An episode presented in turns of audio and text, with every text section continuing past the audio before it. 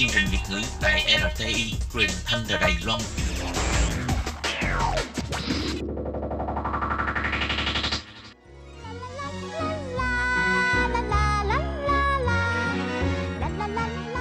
Cuối tuần rồi đi đâu chơi?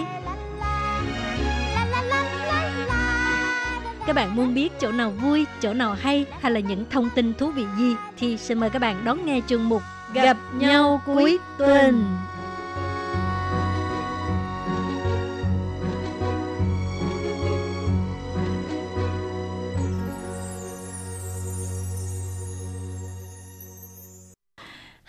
Tố Kim, Tường Vi và Hải Ly xin kính chào các bạn. Hoan nghênh các bạn đã đến với chương mục Gặp nhau cuối tuần. Ừ, nhanh quá hôm nay đã là ngày mùng 9 Tết rồi ha. Ừ. Trời ơi, hồi nhỏ Tường Vi rất là hả không có thích à, hết mùng đâu. Mùng Ồ. 9 là tới mùng 10, qua 11 là hết mùng, mà người ta nói hết mùng là hết Tết. Ồ. Thì à, hồi nhỏ là hả, trời ơi mong cho những ngày Tết nó qua chậm chút xíu chậm chút xíu chậm chút xíu. Ừ. Nhưng mà ở ngoài Bắc á, thì là hết rằm tháng riêng mới hết Tết. Ồ. Ừ. Nhưng mà ở trong à, Sài Gòn thì hay nói là hết mùng là hết Tết Ờ, ha. đúng vậy, đúng vậy. Đó. Hết mùng, hết Tết. Ừ, cho nên Ừ. là đối với các bạn mà nhỏ nhất là con nít á thì nghe cái câu này xong là à, ủa mùng 10 rồi đâu ai nói mùng 11 đâu Ừ, Đó. đúng vậy. à, vậy là coi như là sắp hết Tết rồi mọi người ơi Ừ. Tuy nhiên ha thì trong những ngày này á đối với con nít thì sắp hết Tết nhưng mà đối với người lớn ờ, những người mà giống như là các bà nội trợ nè thì vẫn còn Tết á tại vì còn phải lo cúng kiến rất là nhiều.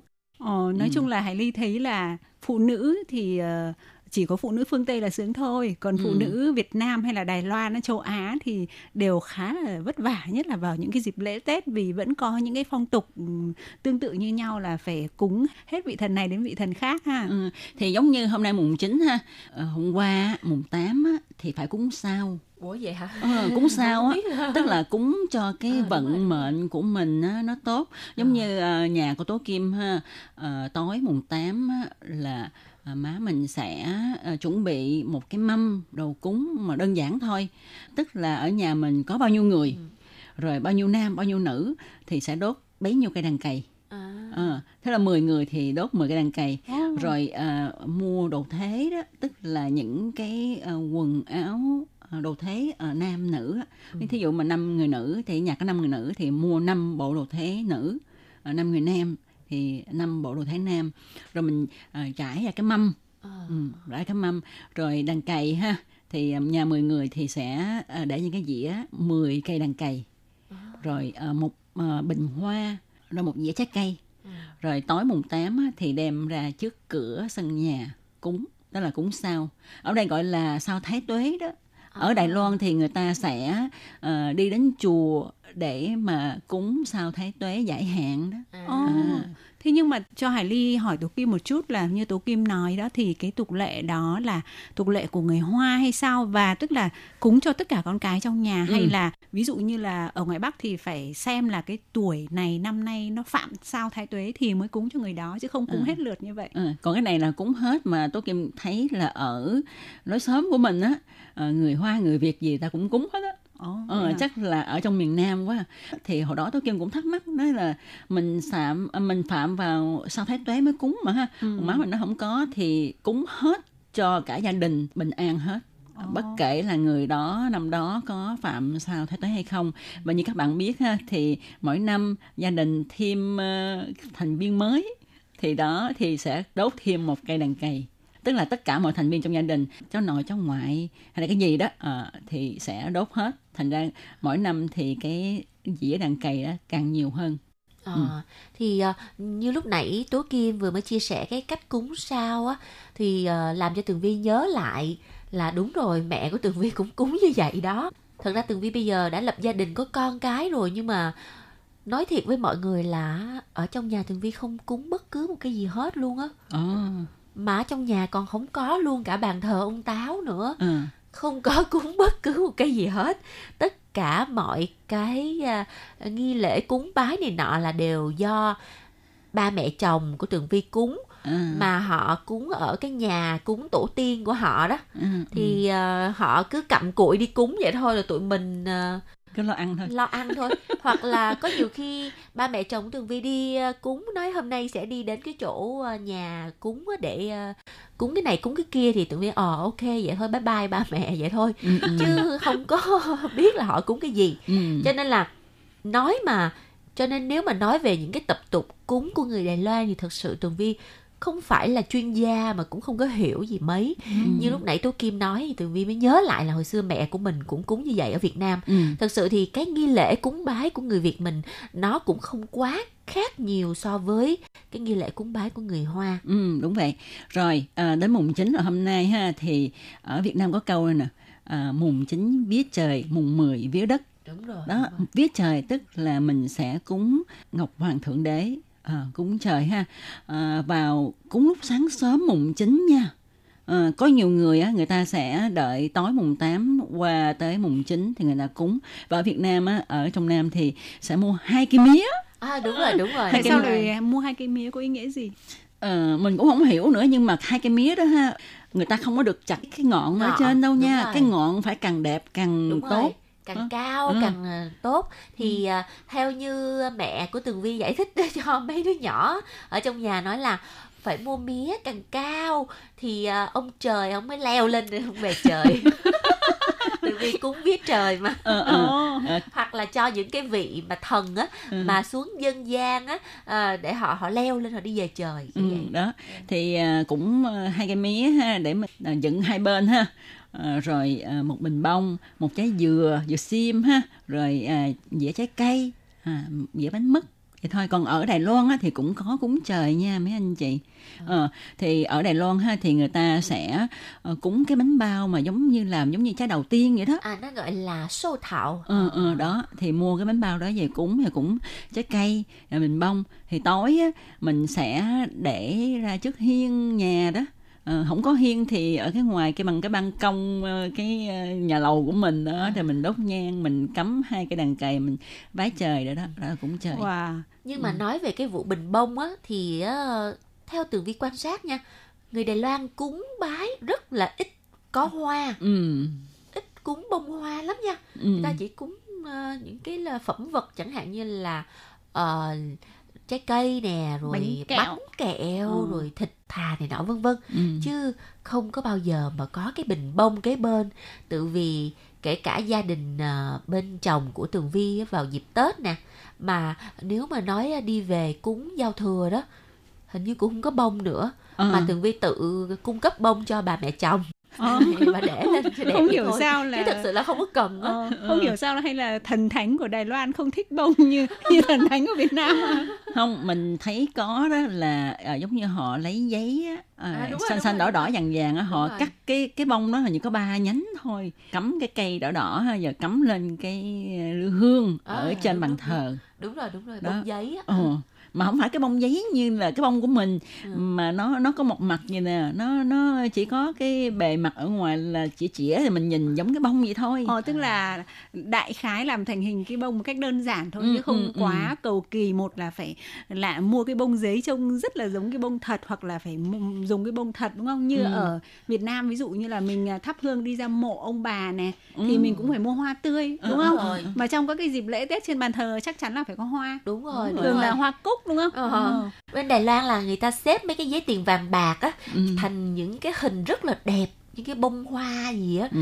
xếp á xếp hoa lại xếp lại thành hoa đó chứ ờ, nếu mà hoa tươi thì thật sự không có Ừ, hết ha ngộ ha bởi vì Ờ. bên đây ờ, tết không có bán bông nhiều như bên việt nam bên việt nam hầu như nhà nào cũng mua mấy chậu bông về để mà trưng ha đúng rồi bông trên bàn thờ nhất định phải có rồi đó ngoài ra thì mua những cái chậu bông để mà để ở nhà ha trước sân rồi ở trong nhà về búa rồi xua Ờ. Trên nhà toàn là bông không. Ờ, thì đó thì uh, từ vi bên Đài Loan này thì cũng mua hoa lá cành để trong nhà. Cái à, mẹ chồng nói là con cẩn thận nhà con có con nhỏ coi chừng tụi nó bị dị ứng phấn hoa này nọ nhưng mà không có bị dị ứng nhưng mà họ cũng à, nghĩa là nhắc mình đó Ừ, từ ừ. vì cái phong tục của nhà họ không có hoa hiết gì hết trơn á ừ. Ừ. ở bên đây nó hầu như là như vậy á ha ừ.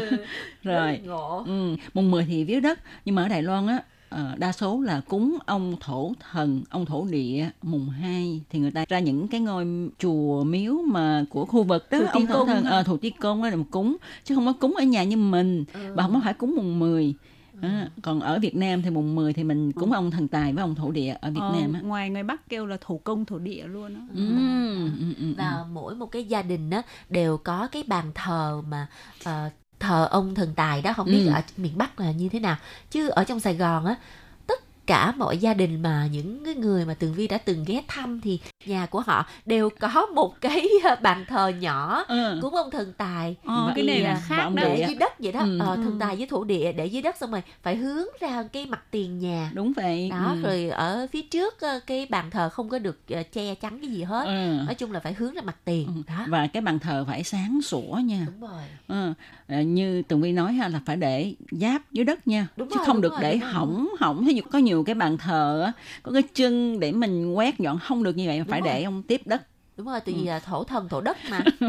không được không được ngồi hỏng đất đó ờ, ở ngoài bắc thì như thế nào ở ngoài Bắc là hầu như Hải Ly không biết là những cái khu vực khác nhưng mà như nhà Hải Ly ở thành phố Hải Phòng thì bàn thờ chỉ là thờ thờ tổ tiên thờ ông bà thôi ừ. Ờ, hoàn toàn không có tức là chỉ có những cái điểm mà người ta làm ăn kinh doanh á thì Ừ. họ mới thờ ờ, ông ờ, thần thủ công à. thần tài Ờ, Ừ. còn thường là ừ, thần tài thì cũng có nhà có nhưng mà thổ công thổ địa mà để dưới đất á Ừ, ừ. thì là trong gia đình bình thường là không có không có hả Ờ, ngộ hay ha. là ở cái bàn thờ mà thờ tổ tiên thì có thờ Phật bà Quan Âm không không có nghĩa là có những gia đình người ta có thờ Phật thì người ta sẽ có một cái cái ờ, thậm chí người ta lập cả điện thờ ừ. sẽ làm một cái bàn thờ riêng còn nếu một cái bàn thờ mà bình thường cúng bái vào các dịp Tết ấy, thì là trưng ví dụ như nhà Hải Ly là có cụ này cụ Ừ. nội cụ ông cụ bà là đẻ ra ông bà nội mình đó xong rồi từ cái hàng đó trở Ừ. xuống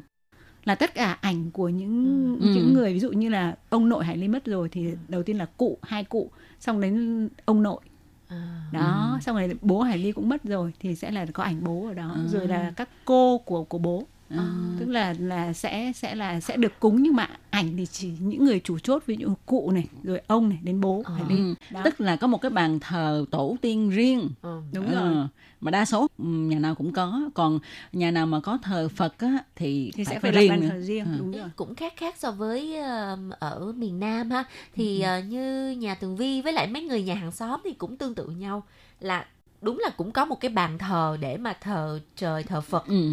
rồi một cái bàn thờ riêng là để thờ à, người đã quá cố trong gia đình là tổ tiên này Ừ. nọ đó nhưng mà phải tùy theo gia đình chẳng hạn như mẹ của tường vi thì không có thờ à, ông bà nội này nọ mà là cái người cái nơi mà thờ những cái người vị tổ những là cái vị tổ trưởng. tiên thì là phải là um, con trưởng đúng rồi con Mà- trưởng đó mà bây giờ Ừ. mà cái bàn thờ mà đó là đặt ở nhà ông ngoại của tường vi Ừ. đó mà mẹ tường vi là con trưởng là con cả nhưng mà không cần thờ chỉ thờ nghĩa là người ba đã quá cố của của tường vi thôi có nghĩa là người chồng quá cố của của mẹ của tường vi đó nhưng mà không có để hình đâu nha Ừ.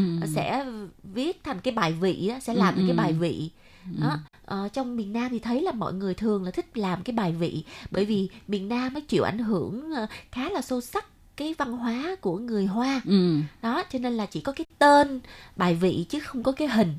Rồi cái bàn thờ mà gọi là để cúng trời vào cái à, dịp tết á thì ở trong gia đình sẽ có một cái bàn riêng Ừ. và ở trên cái bàn đó sẽ xếp gọi là mâm ngũ quả nè hoa nè bánh chưng nè dưa hấu nè.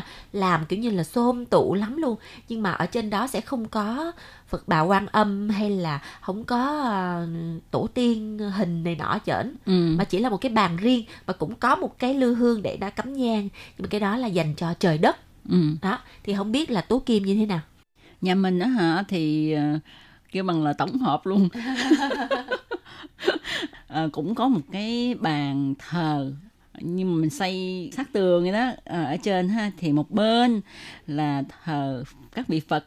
Nhà mình thì thờ nhiều lắm. Phật bà Quan Thế Âm nè à, Phật Di Lạc nè rồi ông Phật sống nè ông Phật Bổn nè đủ hết. Rồi kế bên bên nữa mới là ông bà tổ tiên. Thì cho ngồi chung vậy đó à, ngồi chung vậy hết. Nhưng mà cái lư hương thì riêng. À. lư hương của phật thì riêng lư hương của tổ tiên thì riêng vậy. Rồi ở dưới thì có ờ, thờ ờ, thổ thân với lại ông thần tài. Rồi ông táo rồi có hết rồi bàn thiên. Bàn thiên tức là ở ngoài cũng phải có Trời cắm nhang ừ. cúng trời á. Thì thường bàn thiên là sẽ để trên sân thượng Ừ. hoặc là những cái nơi nào mà ở ngoài trời thì đó còn nếu mà không có thì ờ, ở ngoài cửa của mình á có cái cột đó thì người ta sẽ xây một miếng ra. À, là đúng đó rồi đúng rồi. Ờ, để mình cúng. Ồ, tại vì vừa rồi Tố Kim mới nói thì Hải Ly cũng mới mang máng nhớ ra bởi vì thực ra thứ nhất là thời gian mình đi khỏi Việt Nam cũng đã khá lâu rồi. Thứ hai nữa là thực ra thì trong gia đình Hải Ly ấy thì à, à, từ bà Hải Ly cho đến mẹ Hải Ly ấy thì thường là tức là à, sẽ có một cái tâm niệm là mình gọi là thành tâm là Ừ. quan trọng. Còn những cái thủ tục ấy thì mình có thể gọi là đảm bảo những cái bước cơ bản nhất không nhất thiết là phải quá cầu kỳ. Bởi vì mỗi một à, gia đình hoặc là mỗi một địa phương thì có thể sẽ có một chút khác biệt nhưng mà có người thì làm sẽ rất là rắc rối cầu kỳ nhưng mà những có người thì chỉ làm đơn giản hơn một chút. Vì vậy thì đúng là như Tố Kim nói là tức là có một cái bàn thờ giống như ở ngoài trời ở trên sân thượng mà giống như là xây á ừ. được xây bằng bằng gạch bằng bằng bằng đá gì đó Ừ, ừ, không ừ. để sẵn ở đó tới cái những cái dịp đó thì cuối năm à, à, cúng à, tất niên này hay là gì đó cúng trời cúng đất gì đó thì lúc đó sẽ cúng ở đó còn ở bên trong ở bên cái gian thờ của gia đình thì là sẽ là cúng tổ tiên và như là tường vi nói ấy, thì là đương nhiên ví dụ như là đối với con gái tại sao người ta người Việt Nam lại chỉ muốn bằng mọi giá phải sinh con trai bởi vì con trai và trai trưởng thì là người bắt buộc phải thờ cúng bố mẹ Ừ. do vậy mà nếu mà hôm nay Hải Ly đi làm dâu chẳng hạn thì ừ, Hải Ly sẽ phải thờ cúng bố mẹ chồng Ừ. Ờ, trong nhà mình sẽ phải thờ cúng bố mẹ chồng mà không phải thờ cúng bố mẹ đẻ mình Ừ. do vậy là bố của Hải Ly là con trưởng Ờ. và bố mất rồi thì đến em trai của mình là Ừ, con, ừ, con cháu trưởng của dòng họ vì vậy nên là sẽ ừ, cúng theo theo cái phong tục như vậy và như ừ, ờ, tường vi có nói thì là trong ừm, gia tộc của Hải Ly là đó tức là các vị quan trọng thì sẽ có ảnh Ờ. còn những vị mà ví dụ như là cái hàng cái hàng thứ mà nó thấp hơn một chút ví dụ như là cô các bà cô của bố Hải Ly mà chết trẻ thì là sẽ dùng Ghi tên. vị hoặc là thậm chí là không có mà trong lúc mà cúng thì sẽ người cúng à, đều có một cuốn sổ Ừ, để mà từ đọc thời tên. bà là đã đọc tên là cô nào Ừ, cô ừ, nào ừ. như thế nào Ừ. đó. Ờ. thật ra thì cái ờ, tục lệ cúng bái nghi lễ này nọ nếu mà mình muốn làm theo cầu kỳ thì thật sự là làm không xuể luôn Ừ, đó thì đó. Với cái mà nhịp sống hiện đại bây giờ thì mọi người cũng đơn giản hóa đi một chút xíu. Nhưng mà những cái gia đình truyền thống thì người ta vẫn giữ lại những cái nét tinh hoa nhất của cái ờ, phong tục ờ, nghi lễ cúng ông bà tổ tiên. Nó cũng là một cái cách để cho con cháu ờ, biết được mình sinh ra từ cái dòng dõi nào Ừ. và mình phải hướng về cội nguồn của mình đúng vậy còn ở bên Đài Loan thì theo Tường Vi nhận xét nha, ờ, những cái người mà lớn tuổi như là ba mẹ chồng của Tường Vi á thì ờ, họ vẫn rất là truyền thống nhưng mà cái sự truyền thống của họ cũng không bằng một gốc người Việt Nam mình. ừ. Cho nên là họ cúng bái thì họ cũng rất là đơn giản. Ừ. Đó, tự vì à, mọi người cũng biết á, người Đài Loan á, cái độ tuổi mà à, lao động của họ rất là cao là tới 65 tuổi vẫn còn đi làm. Thế Bây giờ ba chồng của Thường Vi là 68 tuổi rồi. À, xong 7 xong 8 nhưng mà vẫn à, kinh doanh này nọ bán hàng. Cho nên là rất là bận rộn cũng không có thời gian mà ngồi ở đó mà ờ, cúng à, từng cái chi tiết một cho nên là cũng đơn giản hóa Ừ. đó, trái cây rồi à, về cái nhà cúng đó rồi thắp nhang rồi thắp xong nha- nhang rồi đi về Ừ. vậy thôi chứ không có làm kiểu như là nó quá à, lâm trọng đó Ừ. rồi à, ở trong những cái căn hộ của người Đài Loan thì đa phần là không hề có cái bàn thờ bàn thiết gì hết trơn đúng á vậy Ừ. bởi vì đa số là ở chung cư nè ừ. hoặc là ở nhà cao tầng thì á, hả nếu mà có bàn thờ rồi đốt nhang hàng ngày thì sẽ rất là nguy hiểm thì đó, đó Ừ. Ừ, kể cả bàn thờ ông táo này nọ cũng không có luôn. Ừ, đúng vậy. Nhất là lớp trẻ bây giờ ha thì ờ, nếu mà lập cái gia đình nho nhỏ đó người ta cũng không có thích mà ở nhà mà có bàn thờ hết á. Thứ nhất á, là rất là phiền phức tại vì mình ờ, muốn lập bàn thờ ha mình phải đi xem thầy nè. Ờ. rồi ờ, phải đi xem cái hướng để cái bàn thờ thế nào. Rồi phải xây hay là phải mua một cái bàn thờ đó làm sao cho nó hợp với cái nhà của mình nữa. Hợp hướng hợp tuổi rồi đủ hết á rất là mắc và rất là tốn thời gian. Và như tường vi nói ha, là mỗi ngày mình phải đốt nhang mà. Cho nên nó sẽ khiến cho cái nhà của mình nó không có cái còn cái vẻ. Cho nên lớp trẻ nó cũng ờ, không có thích lắm. Cái nữa người Đài Loan cũng ờ, rất là còn rất là truyền thống. Như là nếu mà cúng ông bà đó ờ, đốt nhang bà này kia đó thì là con trai trưởng đó cho nên nếu mà gia đình mà không phải con trai trưởng thì cũng không có ờ, mời về để mà tự mình cúng riêng. Nếu mà muốn là phải xin phép anh trai chị dâu xem là mình có được chia cái lư hương của ông bà về nhà thờ hay không. Nếu mà anh trai chị dâu không chịu thì mình cũng không được quyền ờ, mời chia cái lư hương để mà về mà thờ phụng ông bà. Tại vì sao biết không? Từng bi biết không? Không biết không biết. Hải ly biết không không biết. tại, tại vì sao mà thí dụ mà anh chị không cho chia cái lư hương đó? Ờ, tự nhiên sẽ chia gia tài hả? Đúng chia cái phúc cái lộc. Ờ. chia cái phúc cái lộc. Ờ, gia tài thì, Thì cha chia, mẹ mình ừ, chia đúng rồi, rồi. ha. Còn cái này nó là cái phúc âm á. Ờ, cái lộc âm á. Có nhiều người ha còn ờ, cái bằng là ờ, nghĩ rất là là lạc hậu. Luôn cả mà khi mà mình đến mình cúng ông bà đó đốt uh, vàng mã đó ha cũng không cho anh em đốt nữa mà ờ, chỉ là ờ, anh trưởng đó anh trưởng hoặc chị dâu anh trưởng trưởng dâu trưởng hoặc là con của Dạ. ờ, gia đình anh Ờ, đốt thôi có nghĩa là đều là phải là trưởng trưởng hết á ừ, tại vì trưởng hết. luôn cả mà đốt giấy tiền nhận bạc cũng không chia cho Còn người ta đốt Ly thấy cái này là có khi bây giờ Đài Loan như vậy thì còn mê tín hơn cả Việt Nam Ừ, ha. vẫn còn đó nhất là ở những cái vùng ờ, miền quê đó vẫn còn như vậy đó Ờ. Ồ, vậy thấy Tố Kim là có vẻ là tức là ở nhà Việt Nam là cũng đã thờ cúng rất là tỉ mỉ xong rồi sang bên này thì lại chắc là tiếp nối truyền thống và cũng cộng thêm gia đình ở bên này thành ra là Tố Kim có vẻ rất là hiểu về cái phong tục này ha. thì không hiểu là sau ngày mùng 9 ấy, thì còn có những cái cái ngày cúng nào quan trọng không nhỉ Tố Kim? Ừ. Thì à, nếu mà mùng 10 ở Việt Nam thì mình sẽ cúng ông à, thần tài và ông địa mà ha. Nhưng mà qua đây thì không có bàn thờ nhưng mình cũng không có cúng luôn. Với là ở đây nó không có phong tục là cúng mùng 10 mà cúng mùng 2. Ừ. Đó cho nên à, nếu mà mùng 2 á, thì mình sẽ đến ông à, thổ thần ở khu vực đó mình cúng. Rồi thì à, cho nên mùng 10 ở đây kể như khỏe không có cúng gì hết ha thì đến rằm tháng giêng. Ờ. Đó, dằm tháng riêng thì ở nhà cũng có thờ cho nên mình sẽ đi chùa cúng. Và rằm tháng giêng ở Đài Loan thì người ta à, gọi là Tết Nguyên Tiêu mà ha Ờ, các chính quyền địa phương tổ chức rất là to. Ờ, thì à, theo phong tục người Hoa, Tết Nguyên Tiêu rất là quan trọng. Hồi xưa khi mà Tường Vi coi cái bộ phim Hồng Lâu Mộng, Hồng Lâu Mộng thì à, cái gia đình mà à, chả Bảo Uy là giả Bảo Ngọc á là một cái gia đình giàu có mà. Ừ, người ta hả tổ chức Tết Nguyên Tiêu đinh đám. Wow làm tiệc rồi còn chơi chơi cái trò chơi giải câu đố đèn lồng rồi à, đốt pháo in ỏi hết. Thì à, tường vi mới so sánh ủa người Việt Nam mình hình như Tết Nguyên Tiêu á ờ, hình như là nó ờ, đơn giản hơn và nó Ừ. nhẹ nhàng hơn tự thấy ờ, không có ai mà làm tiệc cổ là tưng bừng như vậy hết thì ờ, qua tới Đài Loan tường vi mới thấy là đúng rồi ở Đài Loan người ta cũng rất là thích à, ăn cái Tết Nguyên Tiêu ừ. có giống là ăn cái Tết thứ hai vậy đó Ừ, thì ở Đài Loan á, Hải Ly thấy là người ta cũng có cái quan niệm là hết Tết Nguyên Tiêu mới coi như là ăn xong Tết. Ừ.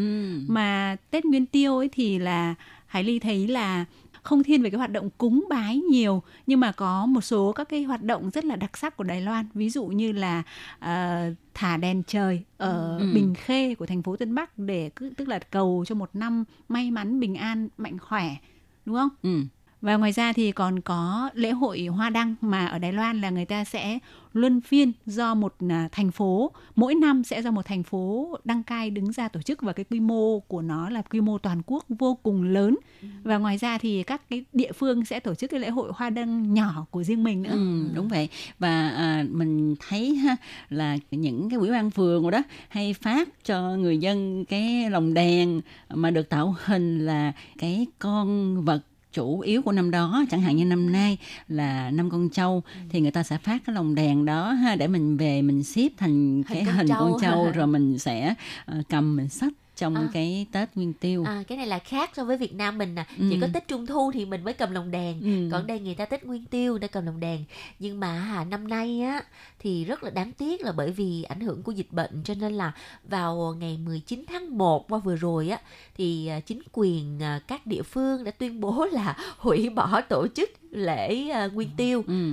tuy rằng người ta đã làm xong hết những cái lồng đèn đẹp lắm rồi cho nên là người ta cũng sẽ triển lãm nhưng mà ờ, người ta sẽ không có tổ chức hoạt động lớn để cho người dân tự túc đến xem thôi và nếu như mà đến xem thì phải đeo khẩu trang này Ừ. nọ chứ tại hiện trường thì sẽ không có bất cứ một cái hoạt động nào diễn ra hết Ừ. thì người ta cứ để lồng đèn ở đó đó muốn đến coi coi vậy Ừ, thôi ừ. Ừ, thế nên là Hải Ly với Tố Kim và Tường Vi chia sẻ cho các bạn rất là nhiều những hoạt động đấy là gọi là năm nay để chúng tôi ờ, tưởng tượng và cảm thấy là mình cũng được ăn Tết rất là rôm rả đúng không? Ừ, Nhưng ừ. mà trên thực tế thì là năm nay do dịch bệnh nên là rất là nhiều hoạt động bị ờ, tạm ngưng hoặc là như Tường Vi nói là diễn ra trong cái hình thức là gọi là tự mọi người đến và có để để tham quan và có quản lý lượng người ra vào nhưng mà sẽ tại đó không tổ chức các cái hoạt động vui chơi giải trí mà hay là biểu diễn có đông người là không có nữa. Ừ. Tuy nhiên ha, mỗi gia đình đều có thể ăn mừng Tết Nguyên Tiêu bằng cái cách là nhất định phải ăn nguyên tiêu. Ờ, là Ừ. ăn cái ờ, giống như cái bánh trôi nước của Việt Nam mình á Ừ. thì ở đây ha à, gọi là cái viên nguyên tiêu. à. Ờ, cái cách làm thì nó khác với bánh cho nước của mình tí xíu Đúng nhưng mà rồi. ăn thì nó hơi giống giống vậy ha À, thì à, thường là bên trong có nhân à, đậu phộng nè nhân mè đen nè ừ. rồi à, dạo gần đây còn có rất là nhiều khẩu vị rồi nhân à, đậu đỏ đậu xanh hay Ừ. là nhân cái gì đó?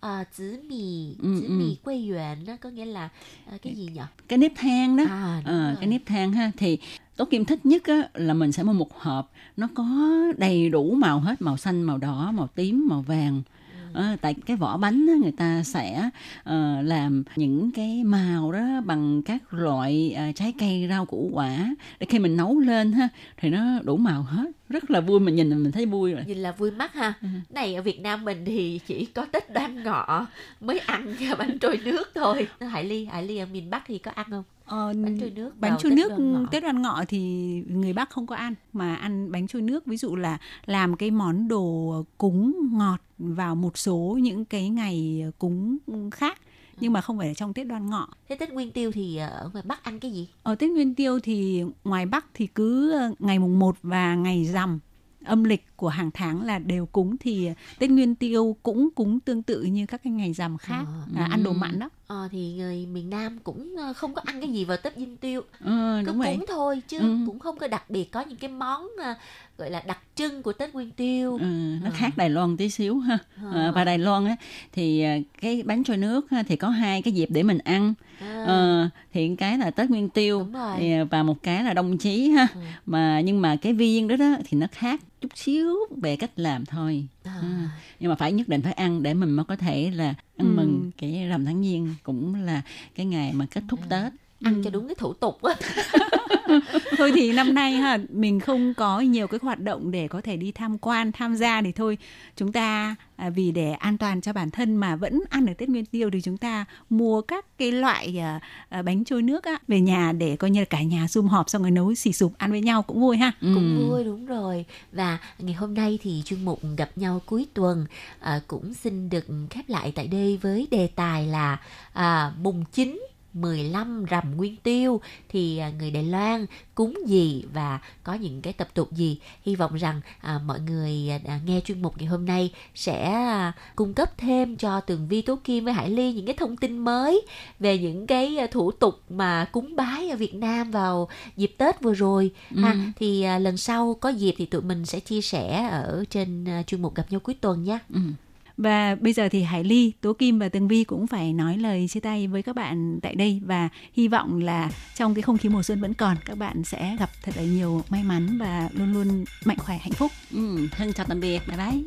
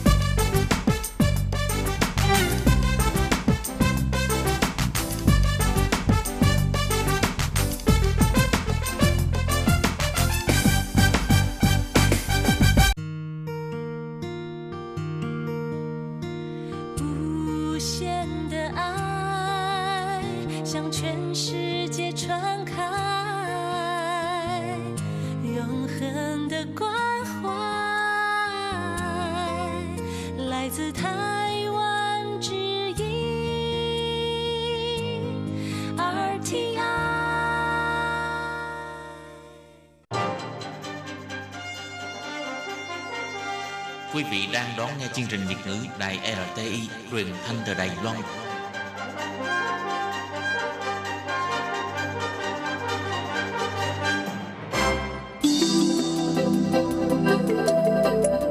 Chào mừng quý vị đến với chuyên mục Theo dòng thời sự do Minh Hà thực hiện. Chuyên mục này sẽ giới thiệu những đề tài thú vị cùng những dòng thời sự và sự kiện nổi bật đang diễn ra tại Đài Loan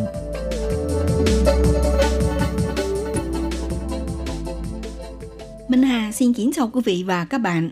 Các bạn thân mến, ở ngoài khơi đảo chính Đài Loan có nhiều hòn đảo nhỏ cùng nằm dưới quyền kiểm soát của chính phủ Đài Loan. Trong đó có một vài đảo nhỏ được khai thác phát triển thành những điểm du lịch nóng. Ví dụ như quần đảo Bành Hồ, đảo Rêu Kiêu, đảo Lan Tự.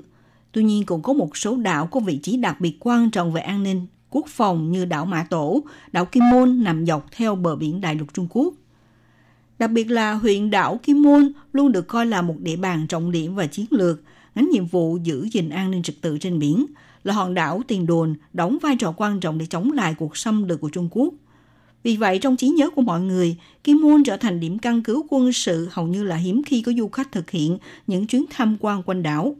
Nhưng sau này, nhằm cải thiện mối quan hệ giữa Đài Loan và Trung Quốc, từ ngày 1 tháng 3 năm 2013, Kim Môn được coi là một trạm trung chuyển phục vụ cho cư dân và doanh nhân Đài Loan có thể đáp các chuyến tàu đến thăm khu vực ven biển tỉnh Phúc Kiến. Chính thức mở ra một cánh cửa giao lưu mới bằng nhiều chuyến tàu chở khách và vận chuyển hàng hóa đi lại giữa hai bờ eo biển Đài Loan. Bên cạnh đó, chính quyền địa phương cũng mở rộng các điểm thắng cảnh để thu hút khách du lịch từ các nơi tới tham quan. Hôm nay, nhân dịp xuân về trong chuyên mục theo dòng thời sự chào mừng năm mới, Minh Hà mời các bạn cùng ngao du đảo Kim Môn khám phá một địa danh du lịch nổi tiếng với lịch sử, văn hóa và cả phong cảnh đẹp của địa phương nhé.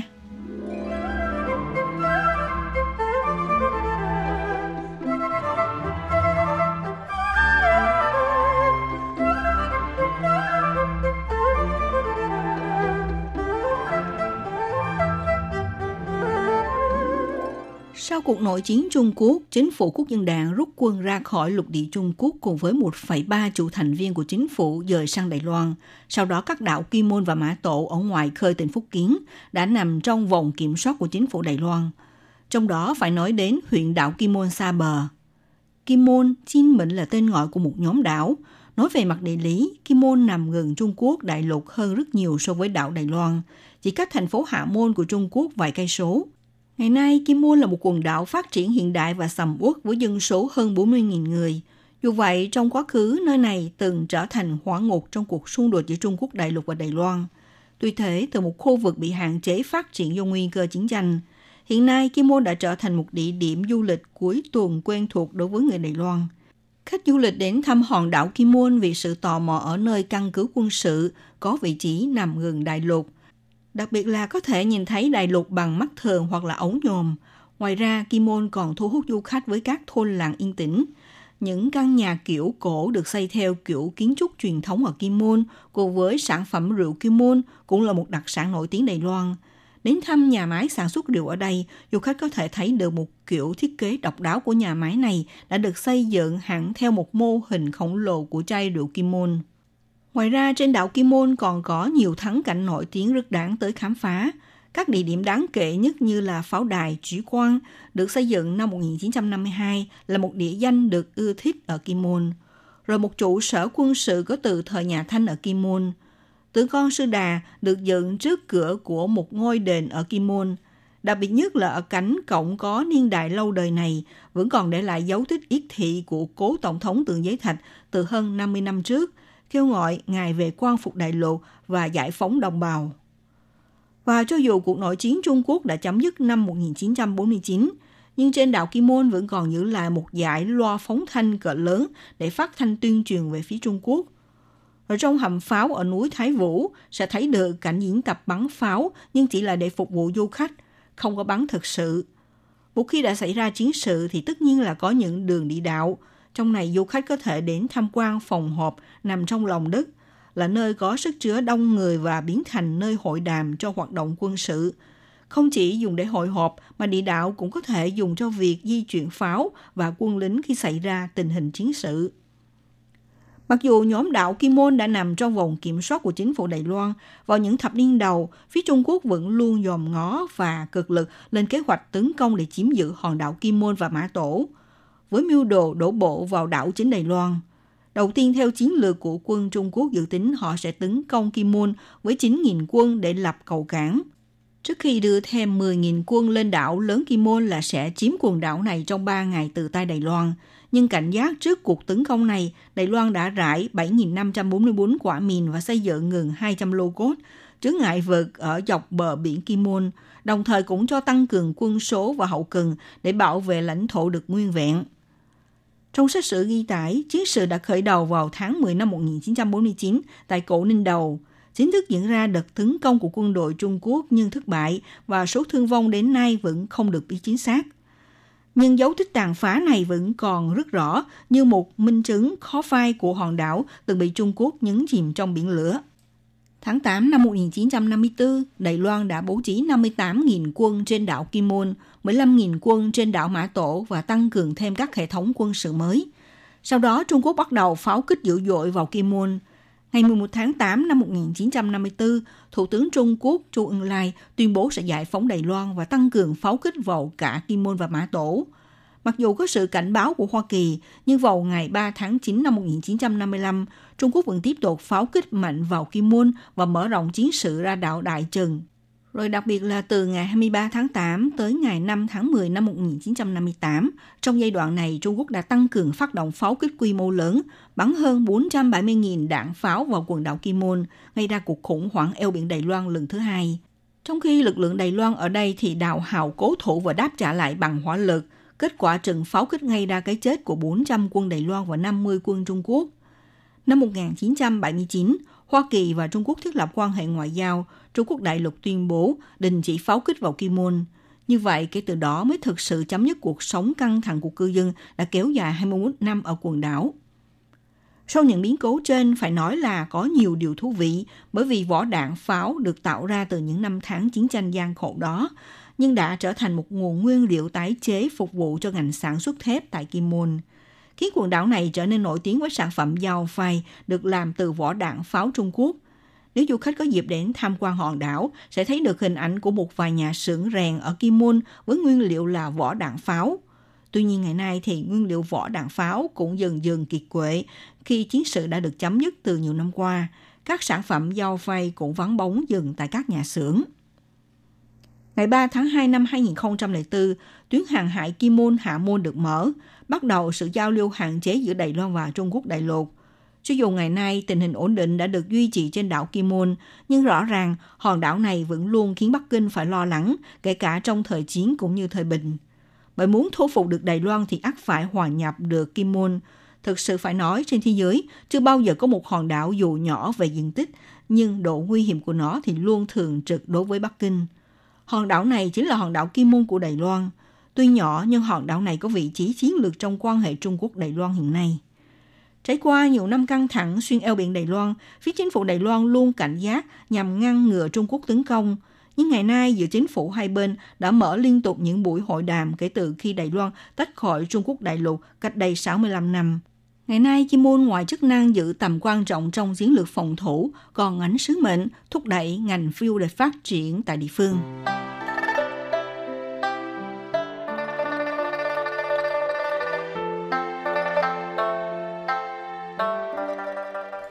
Những năm gần đây, để thúc đẩy ngành du lịch địa phương, chính quyền huyện Kim Môn đã nỗ lực đẩy mạnh những chuyến phượt xe đạp ngao du đảo Kim Môn, đặc biệt quy hoạch 5 tuyến đường dành cho xe đạp, trong đó tuyến xe đạp vòng quanh thị trấn Kim Thành mang tính tiêu biểu nhất.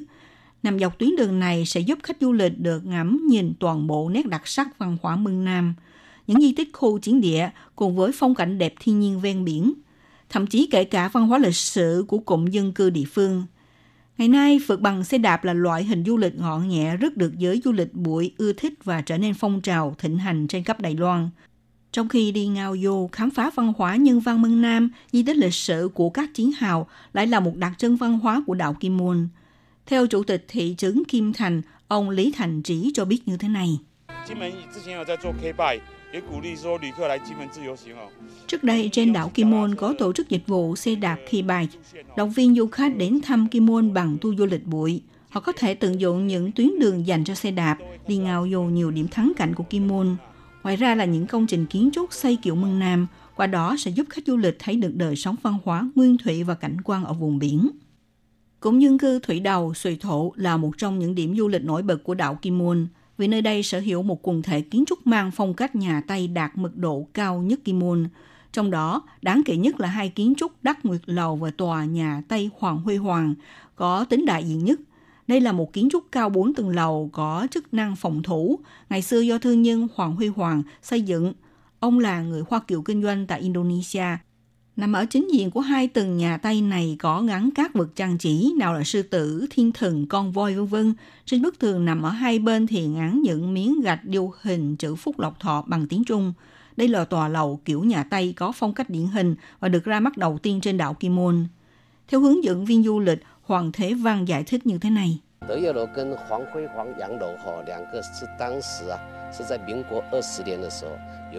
Hai kiến trúc nhà Tây Đắc Nguyệt Lầu và Hoàng Huy Hoàng là khi đó vào năm 1931 do người Hoa Kiều Hoàng Huy Hoàng định cư ở khu vực Đông Nam Á về đây đầu tư xây dựng.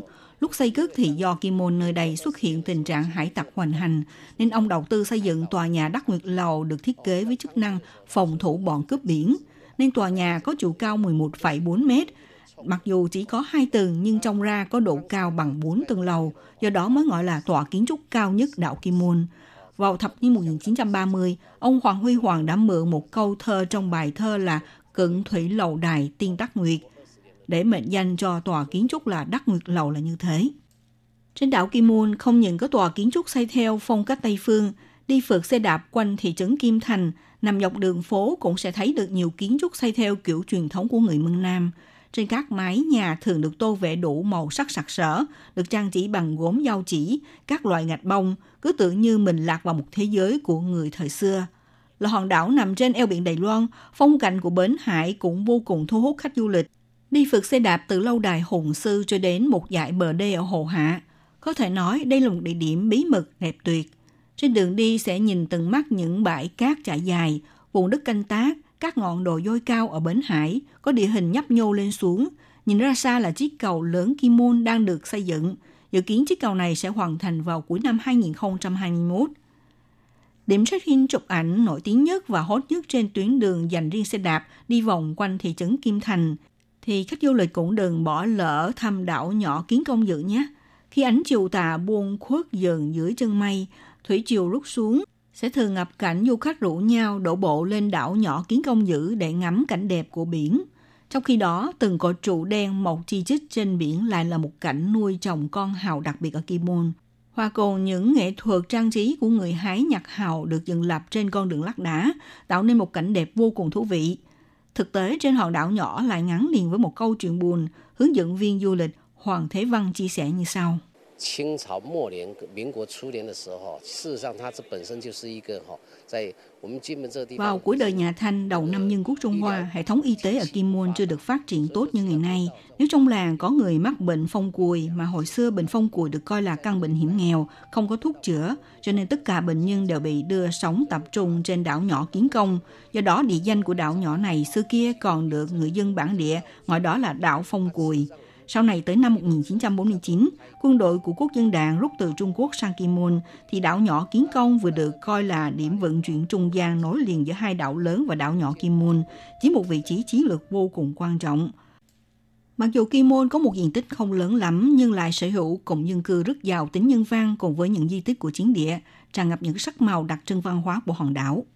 Nhân dịp xuân về, bạn có thể thực hiện một hành trình phượt xe đạp trên đảo Kim Môn sẽ giúp bạn có nhiều trải nghiệm mới lạ mà bạn chưa từng có tại Đài Loan. Các bạn thân mến, chương mục theo dòng thời sự hôm nay đến đây cũng xin được tạm dừng. Minh Hà xin kính chào tạm các bạn. Hẹn gặp các bạn vào buổi phát kỳ sau.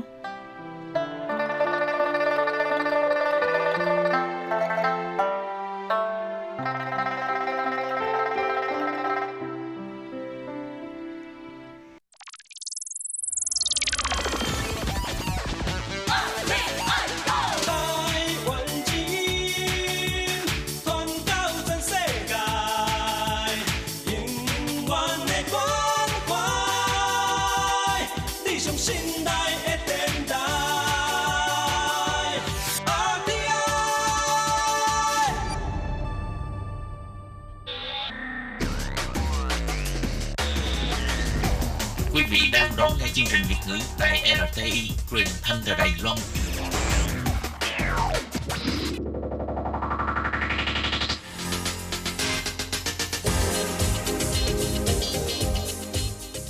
Chào mừng các bạn đến với chuyên mục Thế hệ trẻ Đài Loan do Tường Vi thực hiện.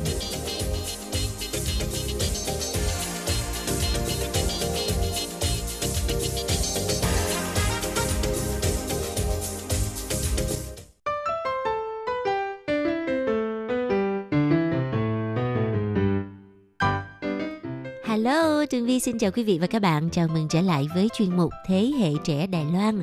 Thưa các bạn, tiếp nối với đề tài tuần trước, Tường Vi đã chia sẻ với các bạn về à, phong trào có liên quan tới Liên minh đòi lại công viên đặc sắc dành cho trẻ nhỏ Đài Loan. Và tuần này chúng ta sẽ tiếp tục tìm hiểu xem phong trào này đã diễn ra như thế nào và ý nghĩa đằng sau của việc đòi lại quyền lợi vui chơi cho trẻ nhỏ, quyền lợi sở hữu được hệ thống công viên đặc sắc đầy sức sáng tạo của trẻ nhỏ Đài Loan nha. Bây giờ thì xin mời các bạn cùng lắng nghe.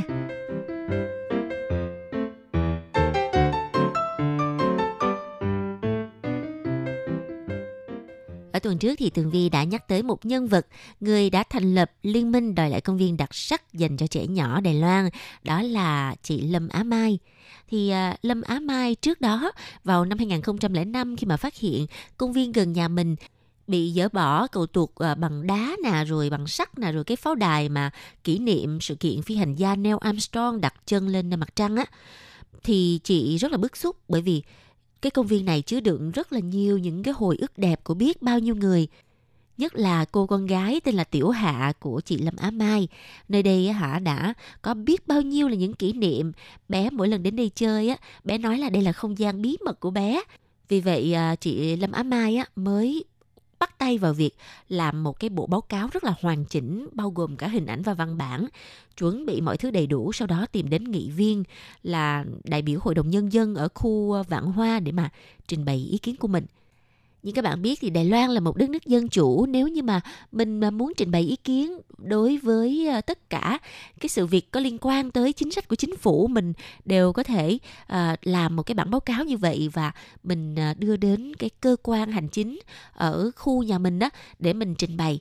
Và từ đó thì sẽ thông qua các ban ngành và đưa cái ý kiến của mình lên tới cấp trên và bản báo cáo thuyết trình này á, bảo vệ quyền vui chơi cho trẻ, coi trọng quyền được bày tỏ ý kiến của trẻ em và quyền tham gia của người dân trong việc ờ, quản lý các công trình công cộng.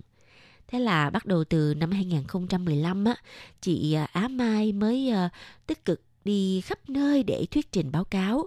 Chị tìm đến các nghị viên nè, tìm đến các uh, trưởng phòng quản lý của công trình đèn đường và công viên và chị còn tìm đến uh, giám đốc của Sở Công trình Công cộng thành phố Đài Bắc Thậm chí là đến năm 2018, chỉ còn à, trực tiếp báo cáo trước thị trưởng thành phố Đài Bắc là ông Kha Văn Triết. Thì à, chính quyền thành phố Đài Bắc đã chịu lắng nghe ý kiến của chị. Thế là phân bổ kinh phí hơn 10 triệu đài tệ để xây dựng lại hơn 30 sân chơi đặc sắc với à, các loại thiết bị trò chơi tích hợp sáng tạo cho trẻ nhỏ. Và không ngờ, sau này kế hoạch thành phố thân thiện với trẻ em đã trở thành một trong những thành tích chính trị khi mà ông Kha Văn Triết ra tranh cử chức thị trưởng thành phố nhiệm kỳ 2. Từ đó chúng ta thấy được rằng ý tưởng tìm lại quyền lợi vui chơi cho trẻ em của chị Lâm Áp Mai và những người đồng đội của mình thực sự đã đi đúng hướng thì à, không chỉ riêng trường hợp của chị Lâm Á Mai mà công viên rừng Đại An là một cái công viên rất là nổi tiếng ở thành phố Đài Bắc là công viên Ta An đó. Gần nhà của chị Trương Nhã Lâm.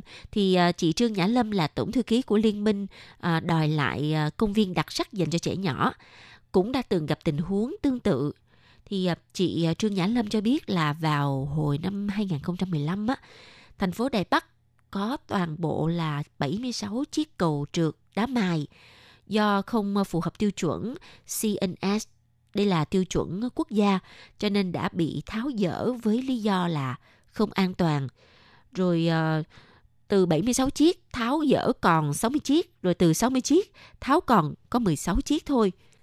Nhưng mà nếu mà chúng ta nghĩ theo một cái phương diện khác thì chính phủ Đài Loan người ta cũng muốn tìm cái sự an toàn nhất có thể để dành cho trẻ nhỏ, cho nên người ta mới lựa chọn những cái chất liệu bằng nhựa, đập vô không có đau, đụng vô thì cũng không có bị sức tráng mẻ đầu nhưng mà các bạn thử nghĩ đi nha, nếu như là trẻ nhỏ nó lớn lên trong một cái môi trường mà quá an toàn thì sau này khi mà nó gặp nguy hiểm thì làm sao nó có thể đối phó được, đúng không nào?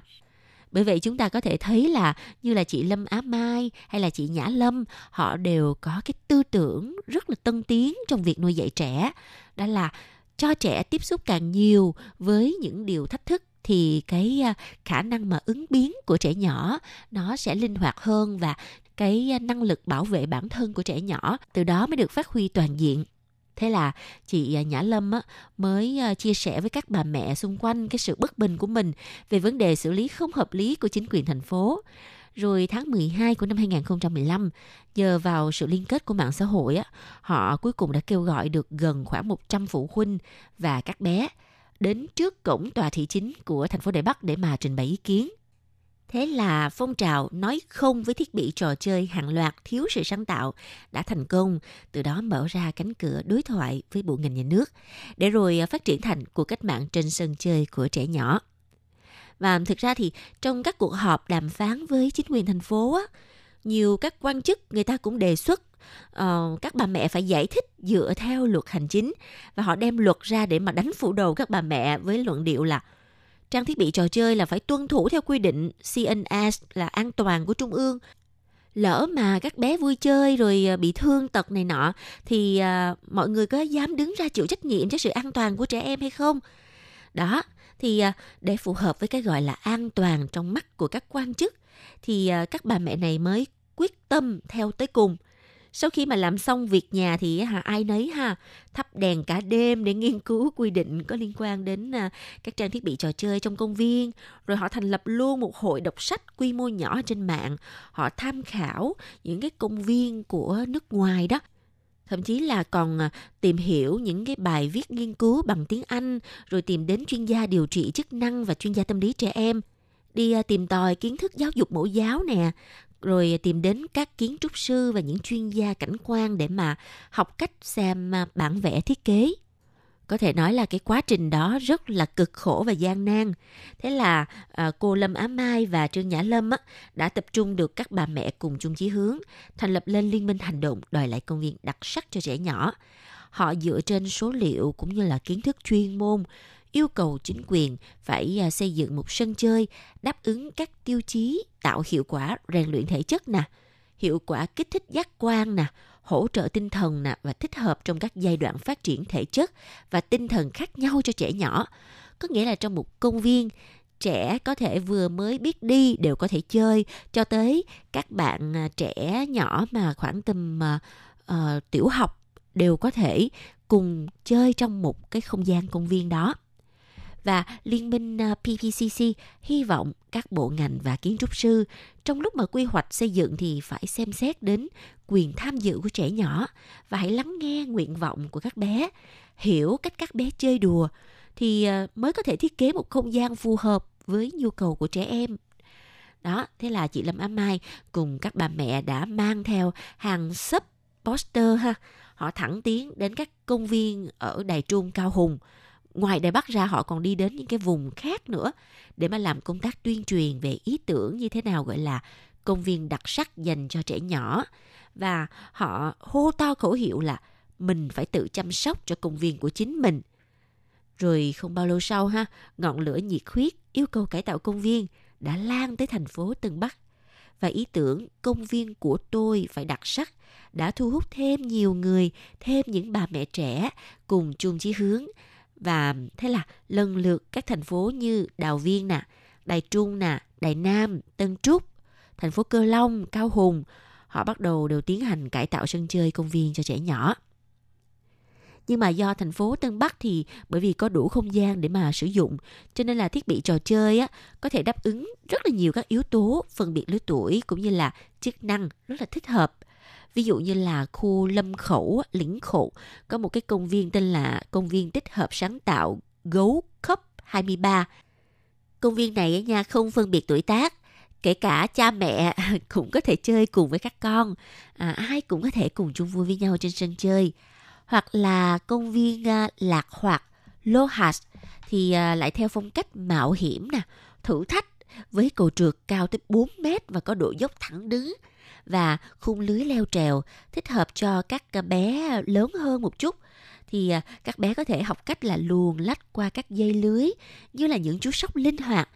Thì những cái trò chơi như vậy sẽ kích thích sự phát triển về thể chất cũng như là trí não của các bé, giúp cho các bé tính toán làm sao mà mình luồn nhanh nhất hay là làm sao để mình vừa chơi mà không bị nguy hiểm ha rồi à, liên minh PPCC họ cũng đề xuất chủ trương là công viên vệ tinh dựa trên khái niệm quy hoạch từng khu vực với nguyên tắc là phân khu theo từng độ tuổi để mà đáp ứng tiêu chí tạo sự khác biệt đặc sắc để công viên ở từng khu phố đều có thể bầu bạn và lớn lên cùng với các bé.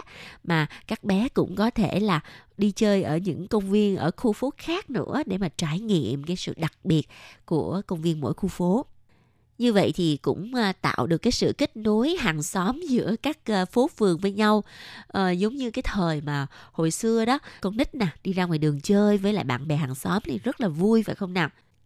Thế là sau sự cố gắng miệt mài, nỗ lực không ngừng của các bà mẹ trẻ đã tạo nên cái không gian công viên sáng tạo cho con em của mình để giúp cho các em có được một cái tuổi thơ cũng giống như là uh, thời của cha mẹ được uh, đi ra ngoài đường chơi, được uh, tụ họp bạn bè hàng xóm chứ không có phải là ở trong ờ, nhà rồi coi tivi rồi chơi điện tử chơi điện thoại. Đó thì à, nhiều khi tường vi cũng suy nghĩ đúng là tuổi thơ của những cái người mà ở cái à, thời đại của mình á của tường vi á thật sự là rất là hạnh phúc. Bởi vì à, không có tivi không có uh, máy điện thoại không có điện tử. Nhưng mà mọi người có thể vui chơi với bạn bè và tổ chức những cái trò chơi nó đơn giản nhưng mà sao nó sáng tạo làm sao á đó là những kỷ niệm không bao giờ quên được mà đó là những cái gì mà nó đẹp nhất trong cái tuổi ấu thơ của mình Bây giờ thì thời đại ha, ngoài công viên ra thì các bé còn được đi đâu chơi nữa. Đó cho nên là người ở trong liên minh à, đòi lại công viên đặc sắc cho trẻ nhỏ họ cũng suy nghĩ đến điều này. Không phải là ai cũng ở gần công viên cả. Cho nên họ mới đề nghị ra một cái sáng kiến là à, chúng ta hãy cùng à, vượt ra khỏi ranh giới công viên. Ngoài việc tiếp tục thúc đẩy cải tạo công viên đặc sắc ra, thì vào năm 2020 còn đề xuất một cái yêu cầu gọi là đường phố cũng là sân chơi của bé. Hiện tại thì à, kế hoạch này á, thông qua việc vận động quyên góp cộng đồng đến năm 2020 thì đã tổ chức được ba hoạt động mang chủ đề là đường phố biến thành sân chơi để dành thêm không gian vui chơi cho trẻ. Thì chủ trương của liên minh là họ sẽ đi xin phép khu dân cư và trưởng phường rồi để xin phép phong tỏa đường đi tương tự như là cách tổ chức các hoạt động vận động bầu cử vậy đó con đường sau khi mà được phong tỏa ha, thì sẽ được trang trí thành con đường nghệ thuật hoặc là lễ hội đường phố dành cho trẻ nhỏ rồi thông báo tới à, những cái hộ mà có con nhỏ đó ờ, cùng tham gia rồi à, đi chung vui trong cái con đường mà được phong tỏa đó. Thực sự tường vi cũng đã nghĩ đến cái hình ảnh wow một ngày nào đó ha khu phố gần nhà vi á sẽ à, được tổ chức một cái hoạt động lễ hội đường phố dành cho trẻ nhỏ. Rồi sẽ có một cái chủ đề chẳng hạn như là chủ đề hội lễ hội Halloween đi ha. Thì các bé sẽ à, hóa trang ha rồi à, đi vào con đường nghệ thuật đó sẽ được à, À, mọi người tặng à, bánh kẹo nè hay là có những cái hoạt động biểu diễn nghệ thuật nho nhỏ của các bé mình là người lớn ha mới nghĩ tới thôi mà cũng thấy vui rồi huống chi là trẻ nhỏ Vâng thưa các bạn, chuyên mục Thế hệ trẻ Đài Loan với đề tài tìm lại công viên đặc sắc và quyền vui chơi cho trẻ nhỏ Đài Loan xin à, tạm khép lại tại đây. Mong rằng đề tài này á, sẽ mang tới cho các à, bậc phụ huynh ở thời đại 21 những ý tưởng mới trong việc à, cho con em mình đi tham gia các trò chơi ở công viên như thế nào để kích thích sự sáng tạo cho các bé nha. Và bây giờ thì à, chuyên mục xin tạm dừng tại đây. Cảm ơn sự theo dõi của các bạn. Hẹn gặp lại. Bye bye.